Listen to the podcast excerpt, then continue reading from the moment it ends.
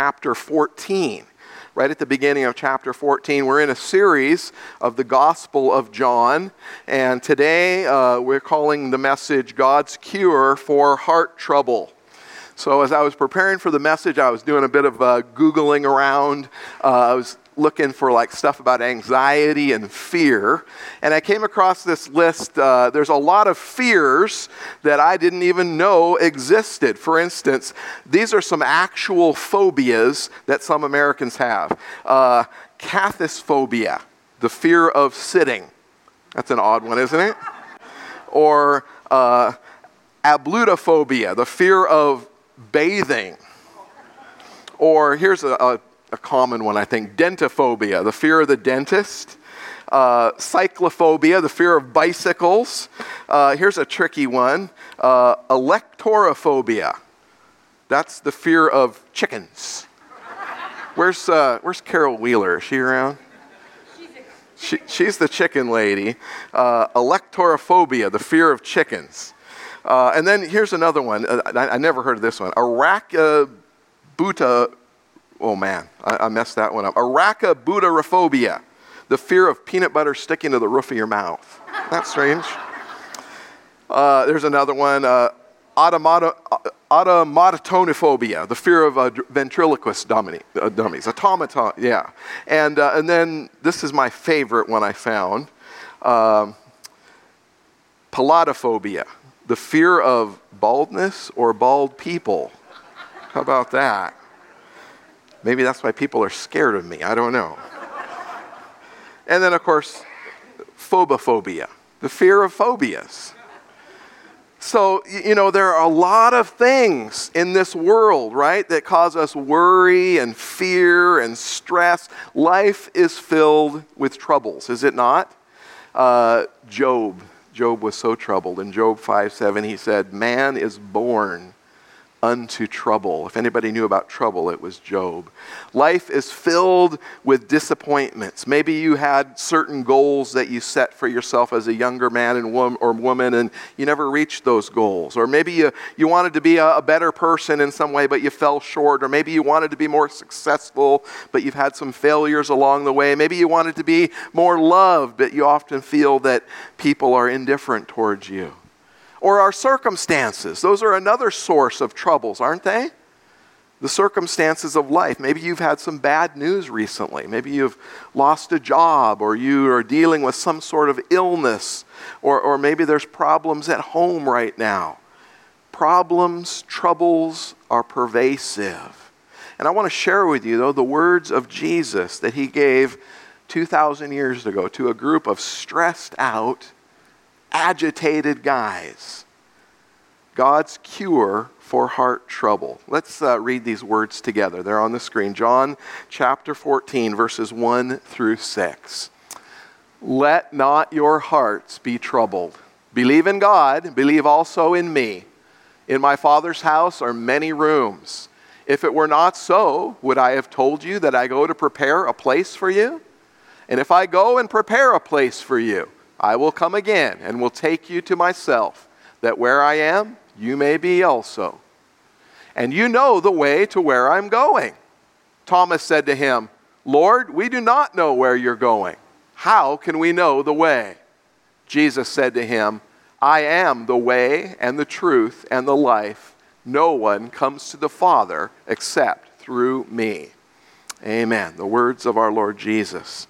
So, why were these guys so afraid when Jesus offered these words to them? We've been working our way through John, and we know some of the reasons. It was, uh, you know, because he just dropped a number of bombshells right into their life, hadn't he? He had uh, just in the last chapter, we saw that he revealed that he was going to be betrayed by one of the 12 guys. And then he, he told Simon Peter, who was regarded as kind of the leader of the disciples, that Simon Peter was going to betray him. And then Jesus gave the worst news of all he was leaving them. What? They still didn't understand that Jesus came to this earth with the express purpose of going to the cross, dying for the sins of the world, rising from the dead. They thought that he was going to establish an earthly kingdom. And so when he said, I'm going to leave you, it freaked them out. They'd spent three years following their rabbi, their teacher, their Lord, their master, and now he says, I'm out of here. What do you mean? And so that's why Jesus went on to say, Let not your heart be troubled, neither let it be afraid. What a great statement from the Lord. A statement perhaps that you can play in your heart in your mind the next time that you're in a difficult situation. Listen for the words of the Lord saying, Let not your heart be troubled. Don't be afraid. He's saying, when it seems like your life, your world is falling apart, when you're at the end of your rope and darkness is going to overtake you, don't fall into that deep abyss of trouble.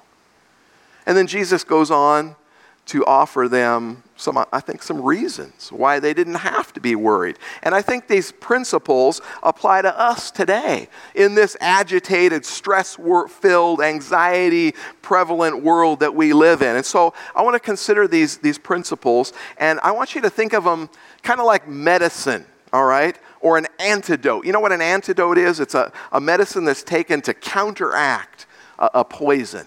All right, and so here are three antidotes to counteract the troubles of this world, the troubles of this life. And, and the first antidote that we want to take note of is that we are to take God at His word. That's Jesus' first antidote for heart trouble. Take God at His word. In verse 1, Jesus says, Believe in me.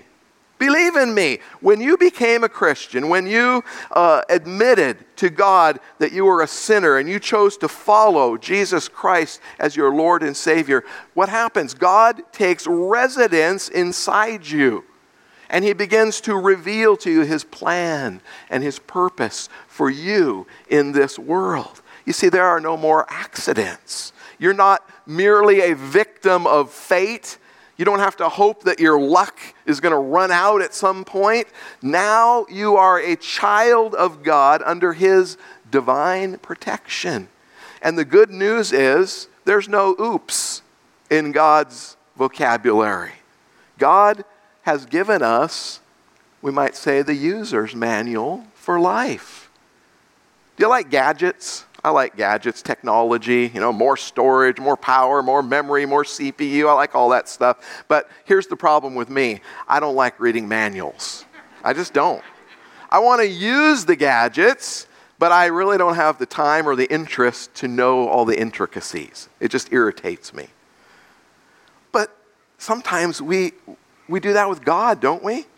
We run off and we don't use the user's manual that God has provided for us, His Word. God has told us how to live, what the purpose of life is, and most importantly, how to spend eternity with Him. It's all here in the manual.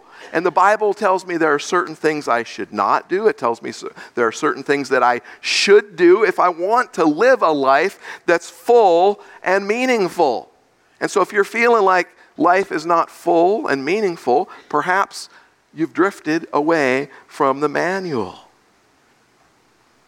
So, you know what we do then? We kind of, even times that we spend in the manual, we'll read it, and then what, what do we do? We'll say, well, I'm going to, I think I'll do it this way. This, this seems like a better way to me.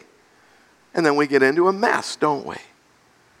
Scripture tells us that all Scripture is inspired by God. It's useful to teach us about what is true and to make us what, uh, realize what is wrong in our lives. It straightens us out, it teaches us to do right.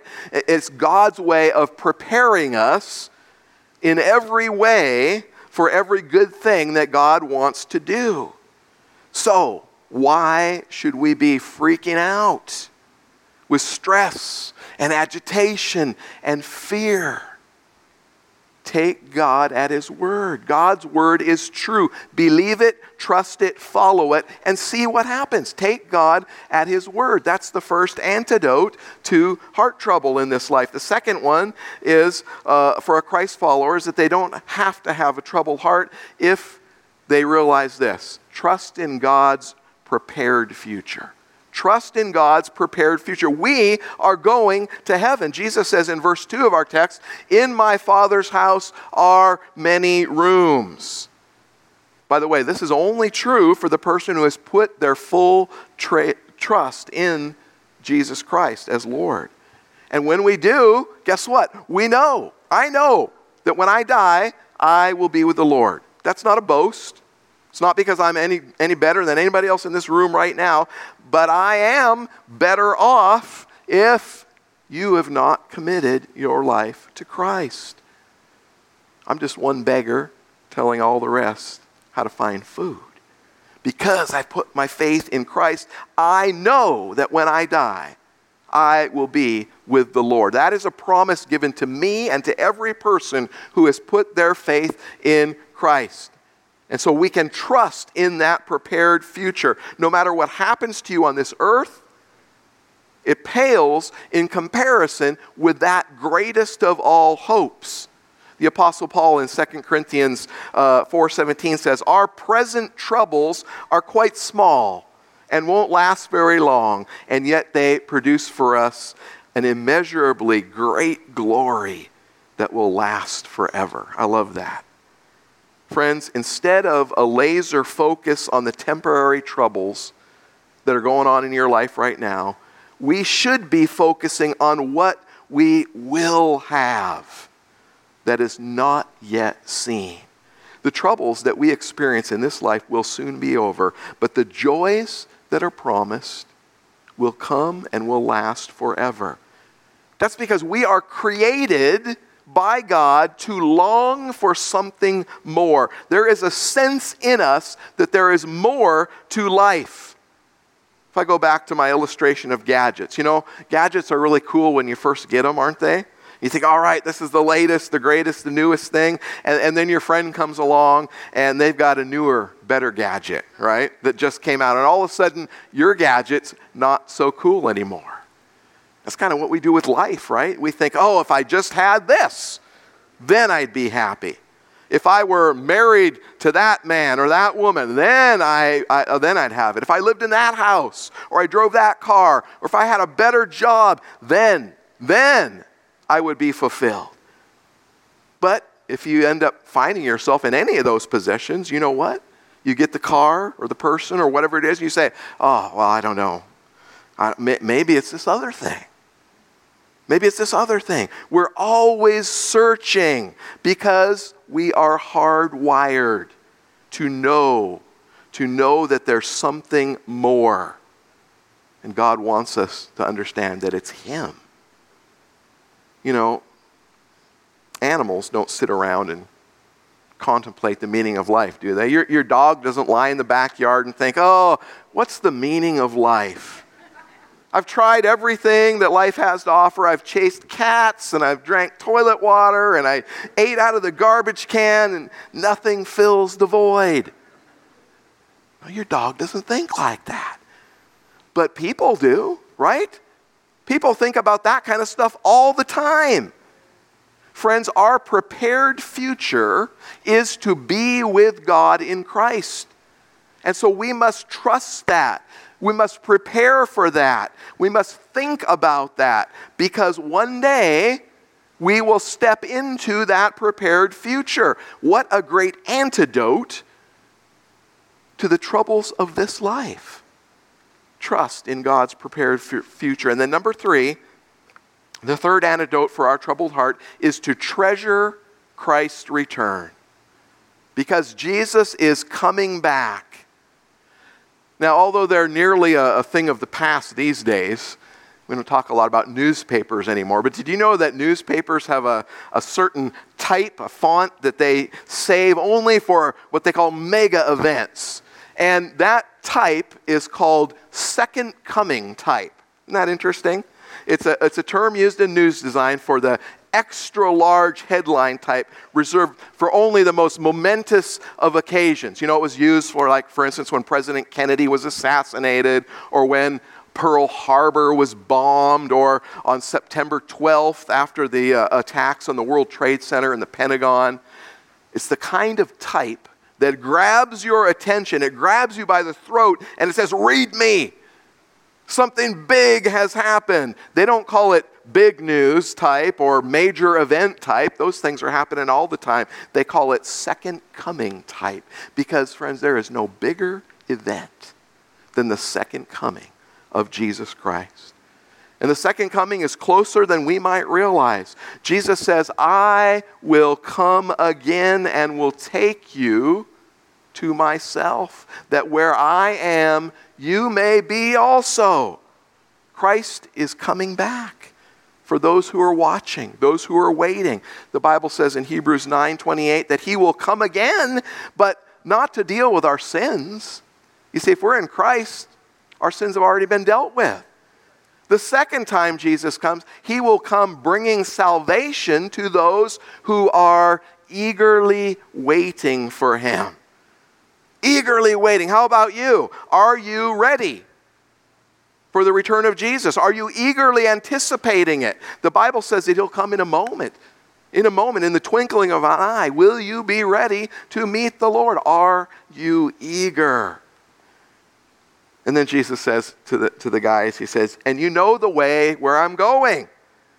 Now, you know, the Lord said things all the time that the disciples didn't get. And I think this is one of those instances. He says, uh, you, you know where I'm going. You know the way to where I'm going. And I, I kind of picture it like this the guys are all sitting there and they're all kind of like nodding, you know, kind of glazed over eyes. Okay, Lord. But it, not Thomas, right? What does Thomas do? Uh, excuse me, Lord. I have a question. We don't know where you're going and we don't know the way. I like Thomas because at least he said what he was thinking, right? Aren't you glad that Thomas asked that question? He was saying, Lord, what are you talking about? What do you mean you're going somewhere else and we know the way? I'm glad Thomas asked the question because it caused the Lord then to respond with this magnificent statement. He says, I am the way and the truth and the life. No one comes to the Father except through me. Now, this is one of the most controversial aspects of the Christian faith because Jesus is saying that He is the only way to a relationship with God. And let's just face it, there are people that don't believe that. They believe other stuff. You know, a recent poll revealed that half, uh, 46%, nearly half of all Americans believe if a person is generally good, and does enough good stuff throughout their life that they'll earn a place in heaven. Now, that's, that's a nice thought, but it's not what the Bible says. It's not what Scripture teaches. And by the way, what definition of good are we going to use then? If you operate by that concept, as this large percentage of Americans do, that means that you have to do more good deeds in your life than bad deeds to try and you know balance things out. And if you don't, you're going to fall short of the very standard to which you hold. But that's not the standard that God is going to judge us by. We know from Scripture that one sin, one sin is enough to keep you out of heaven. The Bible says that, that if you offend in one point of the law, then you're guilty of all of it. That means every one of us in this room, every one of us listening on the live stream, has sinned. Probably over and over and over again. I'll just speak for myself. It's many more than one time. You know, one definition of sin means to cross a line Often we use the word trespass. You've seen signs, right, in your neighborhood or in your park uh, do not trespass, don't step on the grass. Sin is like a line that you're not supposed to cross. And it doesn't matter if you just accidentally or on purpose. Doesn't matter if you cross the line, that's it. It's sin. Another sin definition is to fall short of. God sets this extremely high standard for all humanity. Do you know what the high standard is? Perfection. Perfection. And no one measures up to that standard. We all fall short. It's only in knowing Christ, trusting in His plan and His purpose for us, submitting to Him as Lord and Savior, that we can achieve that high standard. And that's because Jesus does it for us. We will never do it. And so, friends, that is the antidote. The antidote to the poison of the troubles and hardships of life is the hope that we hold in the midst of the trials and the hardships and the troubles.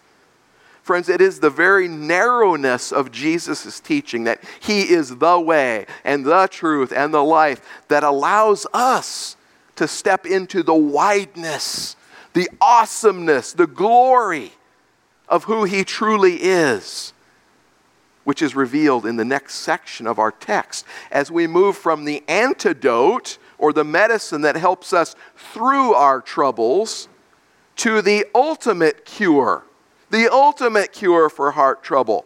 That means it's gone altogether. And who does that? The healer himself. You know, a number of years ago, Oprah Winfrey was interviewing a woman by the name of Diane Nyad. Uh, Miss Nyad is a 64 year old marathon swimmer who had recently, at the time of the interview, completed a 53 hour solo swim from Cuba to Florida. And in the interview, Miss Nyad said that even though she was an atheist, she could still, and I quote, stand at the beach's edge and weep with the beauty of this universe and be moved. And so, in response, Oprah said, well, then I don't call you an atheist. I, I, think that if you believe in the awe and the wonder and the mystery, then that is what God is. It's not a, a bearded guy in the sky. Well, Oprah's comment was fascinating on, on multiple levels, not the least of which was her ability to offend both believers and atheists at the same time. right? Folks went crazy, including the atheists who demanded that Oprah apologize for demeaning Miss Nyad's non belief in God. And then, of course, believers upset at Oprah's flippant portrayal of God. But, but setting that aside, I want you to notice how Oprah defines God. If you believe in awe and wonder and mystery, that is God, she said. That, that's sort of like saying if, if you're afraid, then you must believe in the boogeyman, right? You see, Oprah's comments represent just how sloppy and squishy uh, our, our, cultural understanding is of God and how it's become in our world today. You know, um, God and His creation absolutely provide feelings of awe and wonder. The Apostle Paul talks quite a bit about that in Romans chapter 1. But can we know anything more about who God is beyond nebulous emotions that we might feel from time to time when we see a sunset? Who is this God that we worship and follow? What do we believe about him? And what has he revealed to us about himself? What is this seemingly narrow, exclusive way that Jesus pronounces? And, and this is important what is different about the Christian belief about God compared to other faiths. Many years ago, the great theologian A.W. Tozer observed this. He said, What comes to our minds when we think about God is the most important thing about us.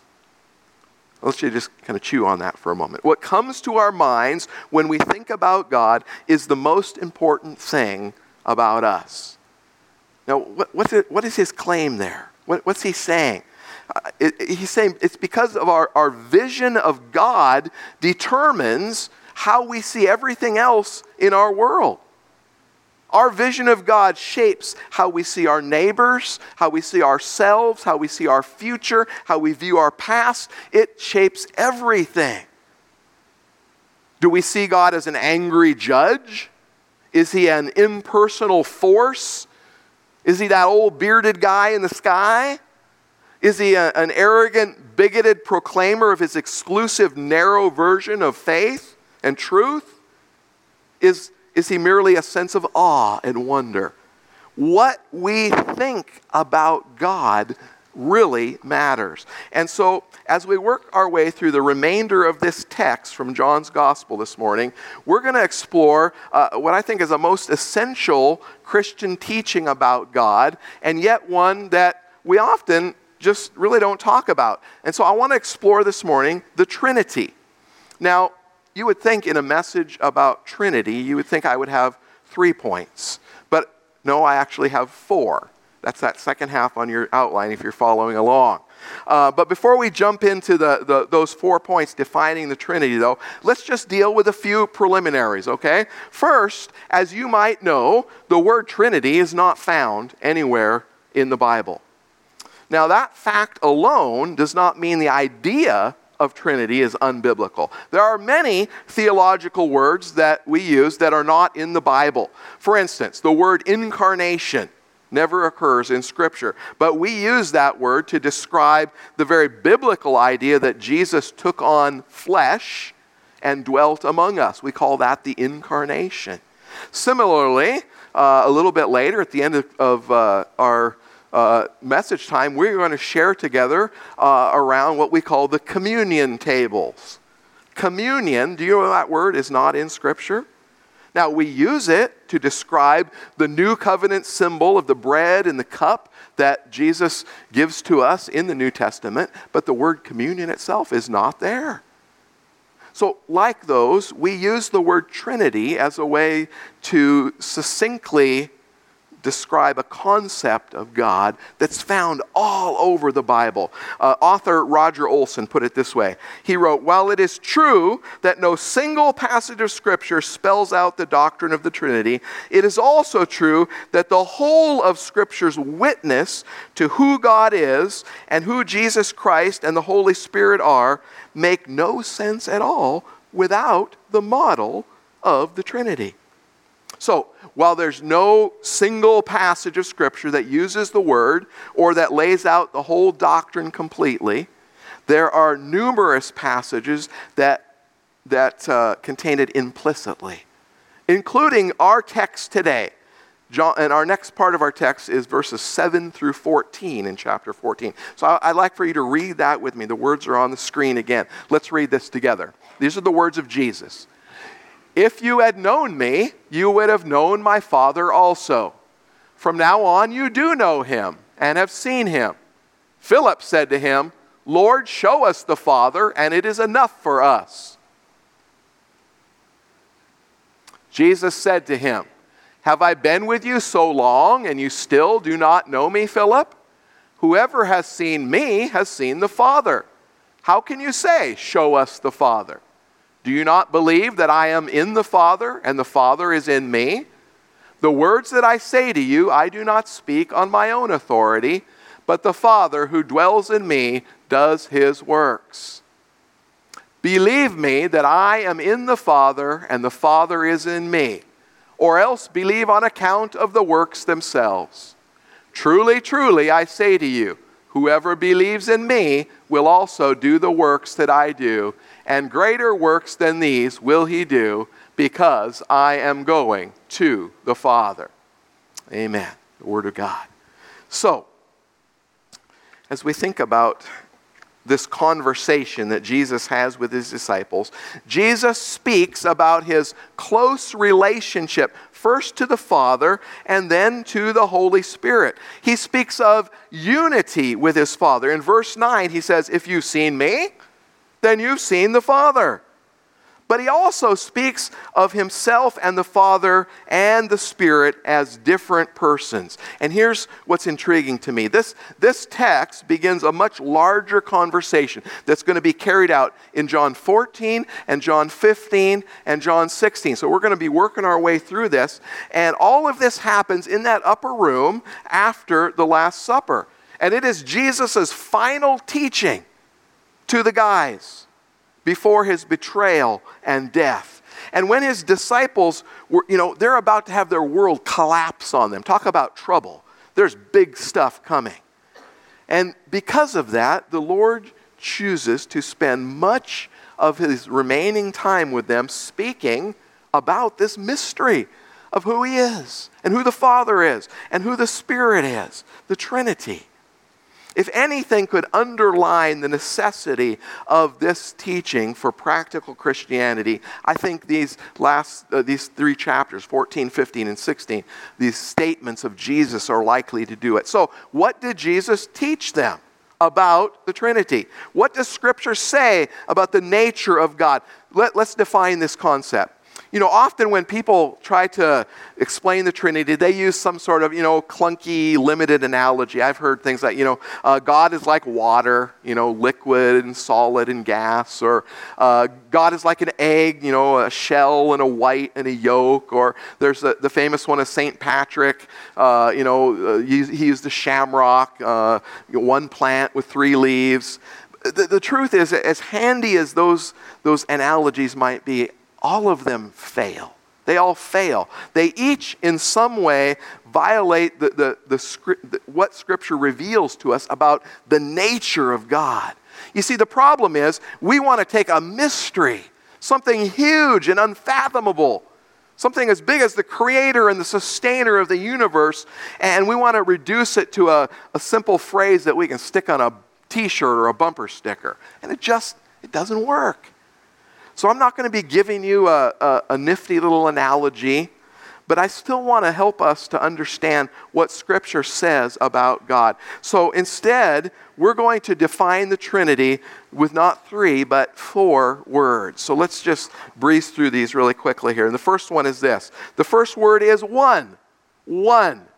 We believe there is one God. This is the unwavering message of both the Old and the New Testaments. It's most famously articulated in Deuteronomy chapter 6, verses 4 and 5. Uh, the, Jews, the Jewish people call this the, the Shema. Uh, it's the daily recited prayer of faithful Jews. They will recite this in the morning and the evening. In fact, let's recite this together the, the, the Shema.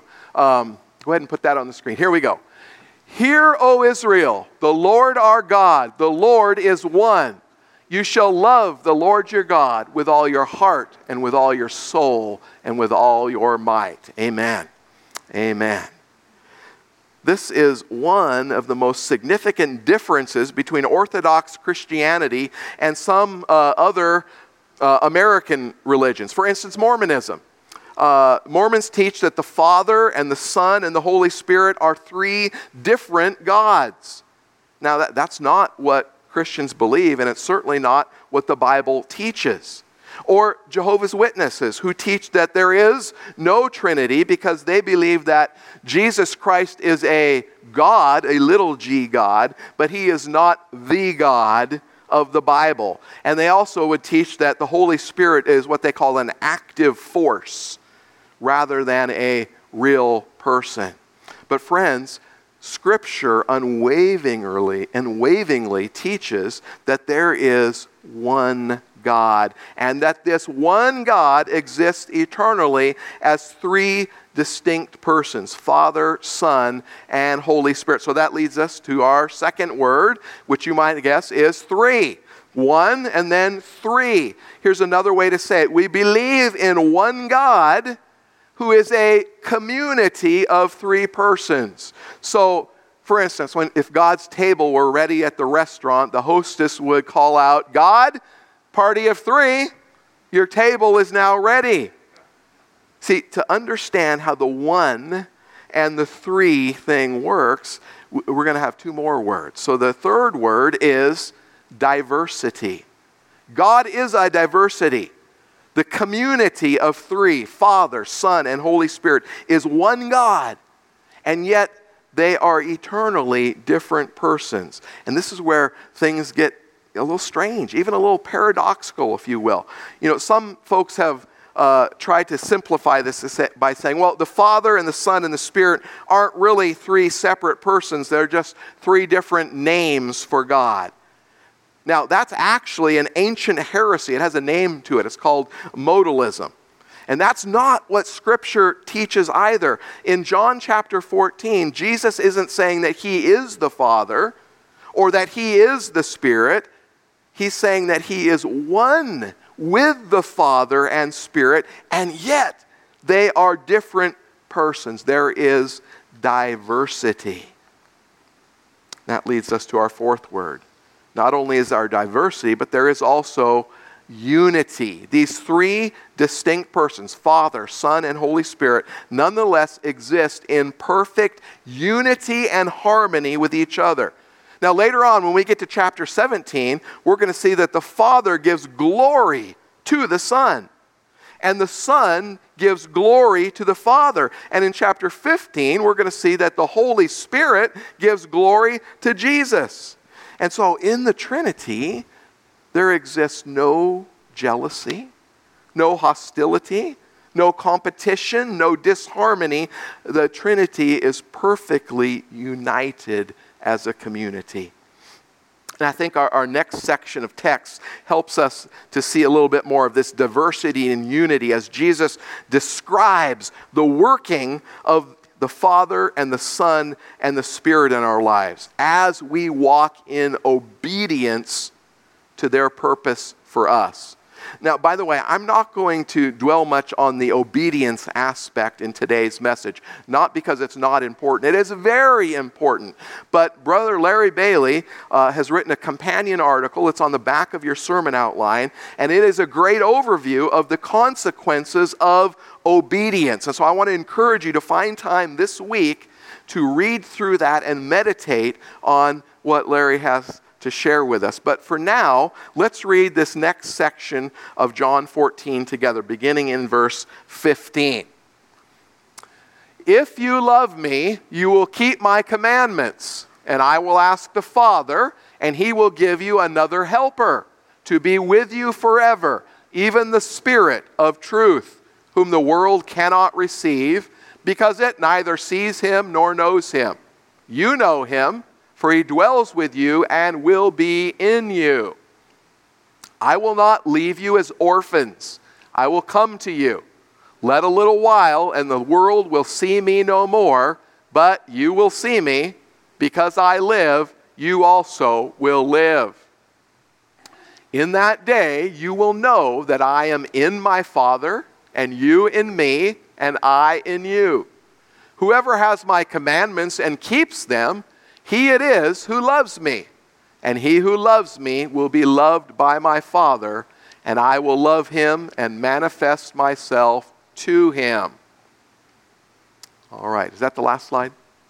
Okay, we're going to stop right there. So, those four words that you need in order to have the doctrine of the Trinity one, three, diversity, unity. One God who exists eternally as three persons, the Father, the Son, and the Spirit, are not the same. They are different from each other, and yet they exist and function in that perfect unity. The Father, the Son, and the Spirit are not three different names of God, nor are they three different functions of God. It's not as if God puts on his Father hat to create the world and then uh, wears the Son hat to bring redemption and the Spirit hat to, to bring comfort or, or, or sanctification. All three persons of the Trinity are united and involved in everything that God does. You know, at creation in Genesis 1, it talks about how the Son and the Spirit were there right along with the Father. And Jesus spoke often, as he does here in John 14, of his unity and the presence of the Father. It's the Father who raised him from the dead. And notice in verse 16, it is the Son who asks the Father to send the Spirit. They're all three right there. They are united but diverse. They are three persons but one God. So if we lose any one of these four uh, words, then we lose the truth of the Trinity. And we then slip into something other than what Scripture reveals, something other than historical Orthodox Christianity. Now, I realize this is a lot of information. It's kind of a, a mind twisting idea. It's a paradox that, in some ways, is really beyond our full ability to grasp. And that makes sense, doesn't it? Because it's God and we're not. God is so different from us, and yet we are created in His image. You know, we could spend weeks unpacking it further or looking into all the passage that, passages that speak to the reality about God. But I want to use our remaining time here to ask so what? Why does the Trinity matter for you and for me? Now, last week we learned that at the root of the gospel, God's plan to save humanity is love. Love, authentic love. Before there was anything, there was love. Because at the foundation of the universe is not matter or laws or energy or even will, it is relationship. We believe in a relational God, a God who existed forever in perfect, loving relationship with Himself, Father, Son, and Spirit. Before there were planets and stars and galaxies, long before there was you and me or anyone else, for God to love, the Trinity has been a community of perfect love. Do you like, do you like a good party? Do you like to go to a good party? The doctrine of the Trinity kind of tells us that God is a party. Well, kind of use that picture, if you will. That this world is built on the foundation of a relationship. That's why we can say that Christianity is a relationship, not a religion. This is what separates the Christian vision of God from all others. The message of Jesus Christ is not that we are to adhere to a set of laws. That's what Islam teaches. That's what Judaism teaches. Jesus didn't give us a set of rituals to perform or practices to follow. That's what Hinduism does. That's what Buddhism does. Jesus' message was that we are invited to join the party that the Trinity has been enjoying since before the end of time. For the beginning of time, excuse me, as we count it. Friends, the, the Trinity is a party of love and joy and peace and goodness and creativity and power and glory. And it's been going on forever and it will continue forever. And you and I have been invited to participate in that. Not because we deserve to be there, certainly not because we've earned the right to be there, but because a long time ago the Father sent the Son and the Son revealed to us this everlasting party. And He died so that our sin would not prevent us from joining in. And the Father raised him from the dead through the power of the Spirit. And when we put our faith in him, we too can be filled with the Spirit, raised from death to life and we join the Father and the Son and the Spirit in this eternal party, the party that will never end. And that, friends, is the ultimate cure for our heart troubles. Not even an antidote, but a complete cure when we trust in Jesus fully. Bristlecone pine trees are fascinating trees. They grow in the western United States in mountain regions sometimes as high as two or three miles above sea level.